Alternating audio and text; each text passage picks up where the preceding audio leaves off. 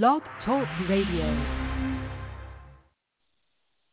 Welcome to Focus on Albany. I'm Cynthia Pooler. My guest today is Chris Howard. And Chris is doing a movie called The Activist Next Door. And it's about the um, activists from the 60s and 70s, the impact that they've made on Albany and why they should be re- remembered today. Um, so, Chris, how are you? Oh, I'm I'm happy to be here and to talk about the movie and the wonderful activists that we have are documenting. So, who are they? Well, uh, I guess we should start with um, Dr. Alice Green, who's the executive director of the Center for Law and Justice in Albany mm-hmm. on on Green Street, and then there's Earl Thorpe, who was one of the founding members of the Brothers, which is a, a black men's group uh, formed just before the Black Panthers came into um, prominence uh, back in the 60s. We had our own version here in Albany. Mm-hmm. Then let's see, Mickey Cunningham Kahn is uh, an artist and poet who was in middle school in 1957 when she and her family were the first black family in the all-white suburb of Delmar, New York. They part of the integration of that community. Mm-hmm. And uh, let's see, where am I? Then we have um, Donnell Joseph.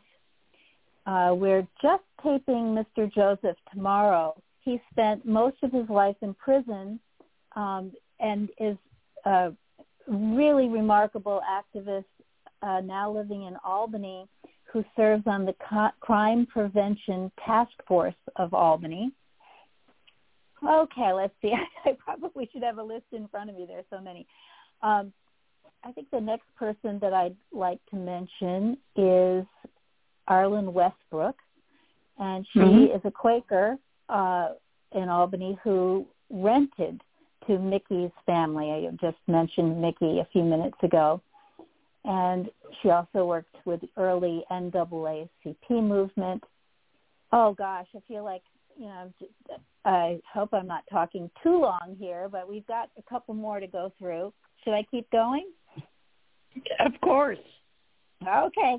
Um, Sue Clark is uh, sadly no longer with us. We filmed her interview in July of 2019, um, and she um, passed away last January. Uh, luckily, she lived uh, through the inauguration, so that was a happy thing. And she did see one of our rough cuts. Um, I was so oh so relieved that I had sent those rough cuts out to everybody in December, and that Sue was able to see where we were going mm-hmm. with her story. Sue mm-hmm. was very active in fair housing in Troy and also in um, nuclear disarmament activism. Pat Beadle, uh, uh, Sue is a Quaker too, and Pat Beadle um, is a pretty high-profile activist. She's a Quaker, and she uh, worked on clean air and clean water uh, back in the 70s and uh, protested the Vietnam War and continues to be a very active peace activist. Mm-hmm. Uh, okay, now let's see. I'm, I'm searching my memory banks here. Um, we have Regine Adams, um, mm-hmm. who will be um, remembered for her work in the Peace Breakfast and in uh, work for preserving the pine bush. And mm-hmm. interviewing her are two other Quakers, David Easter and Maud Easter. Oh no, I'm sorry, David Easter and Nancy Burton. David mm-hmm. Easter is a Quaker, but Nancy Burton served on Albany's Common Council um, during the uh, 70s and 80s when Regine mm-hmm. was very active in the peace movement. Mm-hmm. Um, Ed Dot Richards is uh, another Quaker gal who um, whose family had the last farm in the city of Albany. The farm was in the south end, and now and they gave land to the city of Albany for a recreation area um, back in the 30s, if you can believe it. And and Dot was a little girl, and they went down to the mayor's office. It was before Mayor Corning. It was Mayor Thacher. They gave the land to the city, and now this that land is the Hoffman Creation Center um, that's part of the City of Albany Recreation Parks. But Pat also went on to work with prisoners, and it was through.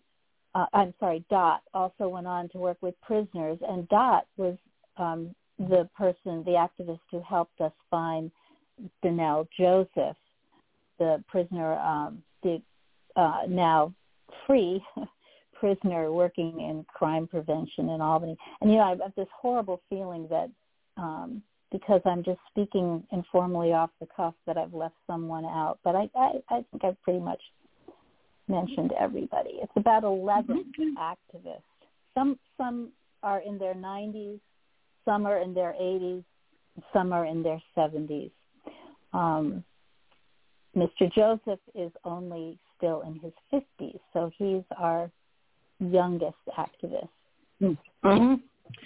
So you and I met because of our our common interest in Regine Adams and yes, and it's really a shame that you know um, COVID kind of um, stalled me for a while. Hopefully that a week I can um, re- reignite the uh, this stuff that I've been doing for Regine Adams, and yes. you know it's so unfortunate that that activists who have played such a major role in the city of Albany over the years have not been more recognized. Would you agree? Oh, well, that's the whole reason for doing this film. And it, uh, the whole process is taking longer than I ever dreamed because this is my very first documentary film. I'm a brand new, right, fresh out of the wrapper beginner with filmmaking.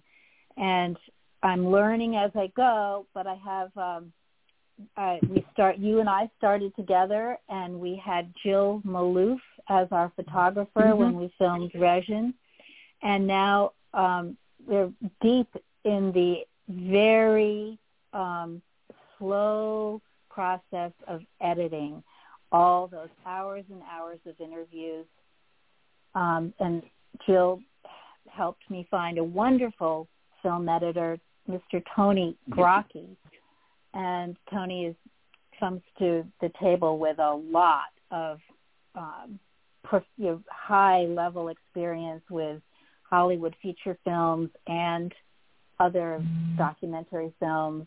Mm-hmm. Um, he.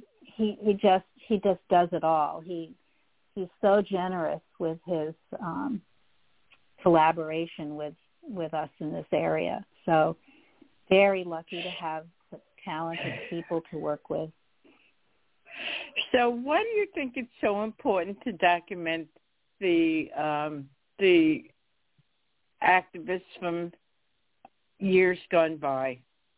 Well, your perspective, the, the, my perspective is the most important reason to capture and preserve these stories and the legacy of these folks is so that young people can be inspired by them. I, I also think at the same time, young people who watch this film will learn about differences in how um, activists worked years ago. You know, more than 50 years ago, activism looked a little different, and the organization of protests and rallies uh, was remarkably different because of course it was all before social media and there was a lot um, more personal contact um, in order to gather activists together. So so many differences, Mhm. but so many similarities. Um, but I, suppose the main reason to do the film is preservation. It's historic preservation, and it's important that the legacies go on and, and continue to inspire others. And that that's so important and you know i i knew about the i i learned about the brothers through you know learning about Regin and you know the br- the brothers played such an important role back in the late 60s early 70s and you know a lot of people unfortunately don't know about the brothers. They don't know the impact that Regin has made or Pat Beadle or some of the older people. And and it's so unfortunate that this was not done, you know, many years ago because Pat's in her nineties, Regin has just Mhm. passed and a lot of Mhm. people are older and Right. you it, know it gets your attention. Right. And there's no sense, I might be wrong. What do you think? There's no sense of continuity, you know, as far as honoring the people from the past. Would you agree? Yeah, well, I'm also kind of in the dark about whether there's any continuity. We can say that there's a little in terms of uh, what libraries preserve and what newspapers preserve. So um, the University at Albany has wonderful archives, um, and included there are, you know, just so many articles from the Times Union and Knickerbocker News, if you remember that. And um, I'm, I haven't dipped into the Schenectady, and I've dipped a little bit into the Troy Record, but not into the Schenectady Gazette as much as I would like to. But there is some bit of continuity in print documentation of of the work.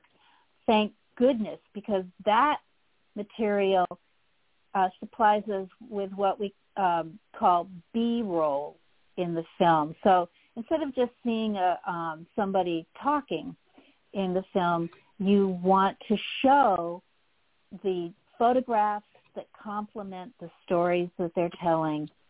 And so we are providing continuity, visual, you know, motion, moving images of these folks, and it's supplemented by a nice physical, um, visual uh, photographs that um, that have has maintained some continuity of history over the years, thanks to libraries and newspapers.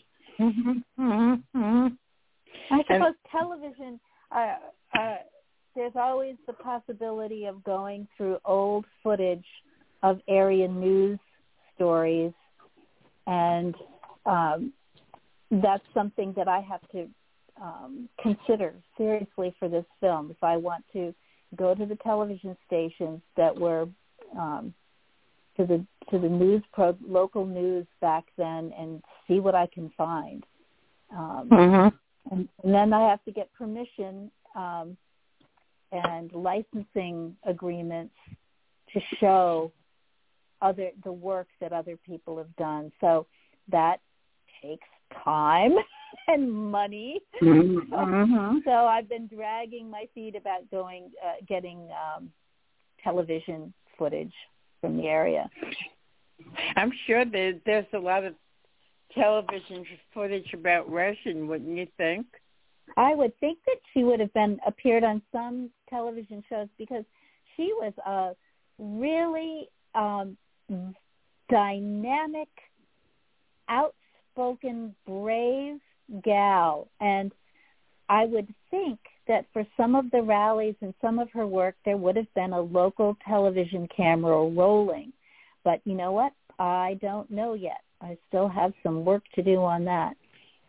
Uh huh. Wow. Okay. So out of all of the people that you've documented so far, which one which one do you admire most? Or is oh, that that's, uh, that's so hard. Oh, it's Yeah. a difficult question to to answer. Oh boy, uh, you know, there's so many different ways to look at this work, and I suppose when you think the person who has put themselves in the most danger really Uh-huh. put themselves in in um, uh, people people who were arrested and could Mhm. have been physically harmed or even killed. Um, mhm. there are two two standout people. Well, two or three. I would have to say uh, Alice Green uh, is incredibly admirable, and so is Mickey Cunningham Khan because Mickey took um, Mickey hel- was involved in protests in the 60s uh, where she went into the lunch, the segregated lunch counters and sat down and was, um, and pushed the envelope for um, desegregation of public places you during Jim Crow. Um, Mhm. She she's been carried out by police. Alice has been carried out by police, and to a, to a, a pretty good extent, Earl Thorpe from the Brothers he really put himself out there. He um he was a homeowner during the time that the brothers were fighting for social justice in Albany. They were up against the democratic machine and because he was a homeowner, he was able to bail out the other brothers and other protesters that joined the brothers when they were um jailed. He'd put up Mhm. the bail money because he owned a house. And I'm, I'm telling you, people have done so much, but my the honest to God answer to your question is I really admire them all. Mhm. Uh, you know, They've done a- work. as as it should be, right? right, right. Mhm. Mhm.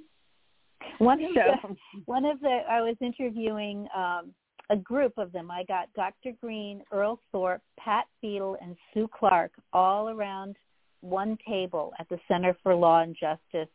oh um, my God. Uh, this was about a year and a half ago, and they were telling um, wonderful stories about being arrested. And uh, Pat Beadle piped up and she said, "I'll tell you a wonderful story about being arrested." Uh, there's a gal in Northampton, Massachusetts.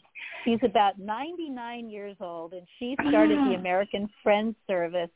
And when uh, she was interviewed, uh, the last time she was arrested, she was well into her 90s, and the reporter said, uh, "How many times have you been arrested?" And this woman said, "Not enough." Really? not Wow. afraid- Not afraid to be arrested. Well, I remember talking with Regin, and she was not only arrested, but she spent some time in jail. And for for her, when she talked about it, she talked about it so matter of factly, like, oh, it Yes. was an everyday thing, you know. That's the Yep. way, and, and they'd laugh about it. And you know, and I think, my God, if I was ever arrested, I don't know how my family would ever get over it. You know, and I, I think it would take take a lot. You know, I uh, take a lot for me to put myself in that position. And I'll tell you, you know, um, I still think that there's a, especially after being inspired by these um, brave people. Um, I now think, well, you know, maybe, you know, if they could do it, I could do it. If if the cause is noble and um it will help, you know, I think maybe I could do it. How about you, Cynthia? Would do you think you could put yourself in that position? To be arrested, I don't know. Yeah. I couldn't. Uh-huh. I couldn't say yes or no because, uh, I mean, I've been in situations where people have been arrested, and I kind of thought, well, not today. Uh, so oh, yeah. but but it, it's really good for you and for me to to document the people who have made such a difference in the city of Albany because basically I think um Albany is kind of like a sleepy town and sometimes I think it needs to be uh woken up. What do you think? Well, yeah, I think it's a unique American city. It's a small city. It's a capital of a, a you know incredibly prosperous, vibrant state. Um, education in um, our state and in our city is really holds up well to national standards. And um, in another project that I was involved in, I learned that the demographics of Albany really tend to mirror there, that we're a microcosm here of the demographics of the entire nation. So we have about the same percentage of uh, ethnic groups and races. So uh, we mirror uh, the number of whites in at the national level, the number of African Americans at the national level, Hispanics, um, and uh, people from other other countries, um, cultures. So I that I sat up and and listened when I when I heard that information shared, and I thought, isn't that a unique situation?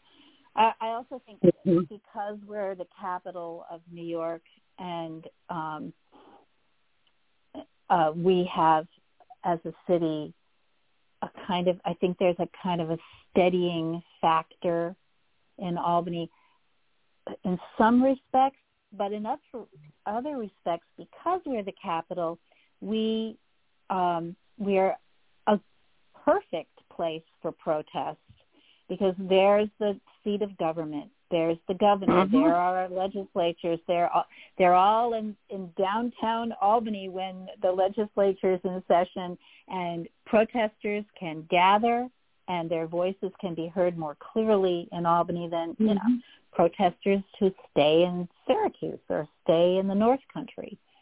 Right.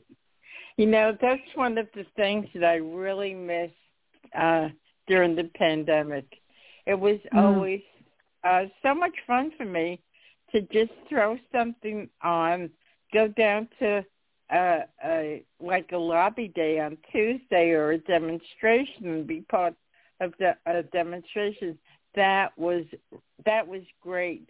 And one of the people that I I uh, remember talking to um, at one of the demonstrations was um, former Representative Dennis Kucinich because he came up here and he talked about environmental issues. And Good. I had an had an opportunity to talk to him, and that that was fun. Yeah. So if you're inclined to you know, make changes and and see things progress, you know, once the pandemic is over, hopefully soon, um, you know, Albany is the perfect place for you to get involved in, you know, demonstrations and protests and just make your voice heard. I think that's important. Right. So uh, ultimately, what is your what is the goal of your movie? Well, to preserve the legacies of the activists themselves as people, to and then to inspire young people, and then in terms of making sure the film is seen the, um, and distributed, um, the goal is to enter it in um, the uh, documentary film festivals that are appropriate uh, for our film and to um, have a product that is high enough high enough quality to promote uh, via public television stations. So um, if we we do a good job, we will be going to um, WMHT and entering various film festivals. One in particular we're interested is the Brooklyn Documentary Film Festival. So um, wish us luck because uh, for a first-time filmmaker, I really have a you know a lot of competition to make sure this film is distributed and and um, the history and the stories of these folks is preserved. So do do you enjoy filmmaking? It's been um I'm going to say yes, but there have been times when I just have I just get stuck. It's kind of like writer's block. So when that mm-hmm. happens, I'm pretty I'm pretty you know miserable about it and then I I figure out what to do next. And of course, Jill and Tony um, working as a team. You know, I don't have the luxury of just taking a couple of months off or anything, but it, there have been times when I've had a couple of slow weeks where I've really had to kind of uh, uh, to sit and sit with it. Tony calls it living with the film. So when I'm living with the film, I'm not. Uh, I'm. I'm. I. You know, as a first time filmmaker, I. I'm like, oh my gosh, I'm a slacker. You know, I'm not working, but I'm thinking about it. You know, I, it, it's always popping in and out of my head. So I'm very motivated to um, to finish it uh, pretty pretty soon, but I've been very humbled by how long everything takes. And now, uh, you know, I've just added um, Regin and uh, Danelle Joseph. So what we're looking at is uh, another big chunk of time to pull from their stories the wonderful golden nuggets that will weave beautifully into the story we have so far. So we have to integrate their stories with what we have. We to to and that's been a huge challenge to to figure out how to take so many different stories and and make one workable out of all of it. Right. So, if anybody wants to know more about you or or the documentary, is there some way they could get in touch with you? Well, um, it that's a little tricky. Um, I hesitate to give out my cell phone. We do not yet have a website to contact with me, but I'm happy to give out my email in public, and that okay. is Chris Howard Speech at gmail dot com. I spell Chris okay. um, like in Christmas, so C H R I S Howard, S P E E C H. So speech like in speech therapy because that was my uh-huh. career. Uh, my uh-huh. my entire life I was a speech therapist, and then at gmail dot com. Great, Chris. Our time is up. So I want to wish you the best of luck. You have been listening to Chris Howard, who's uh, doing a, a movie called The Activist Next Door. I'm Cynthia Pooler. This is Focus on Albany. And if you like this show, like us on Facebook, follow us on Twitter. Thanks, Chris. Thank you, everybody, for listening. Have a great day. Thank you, Cynthia.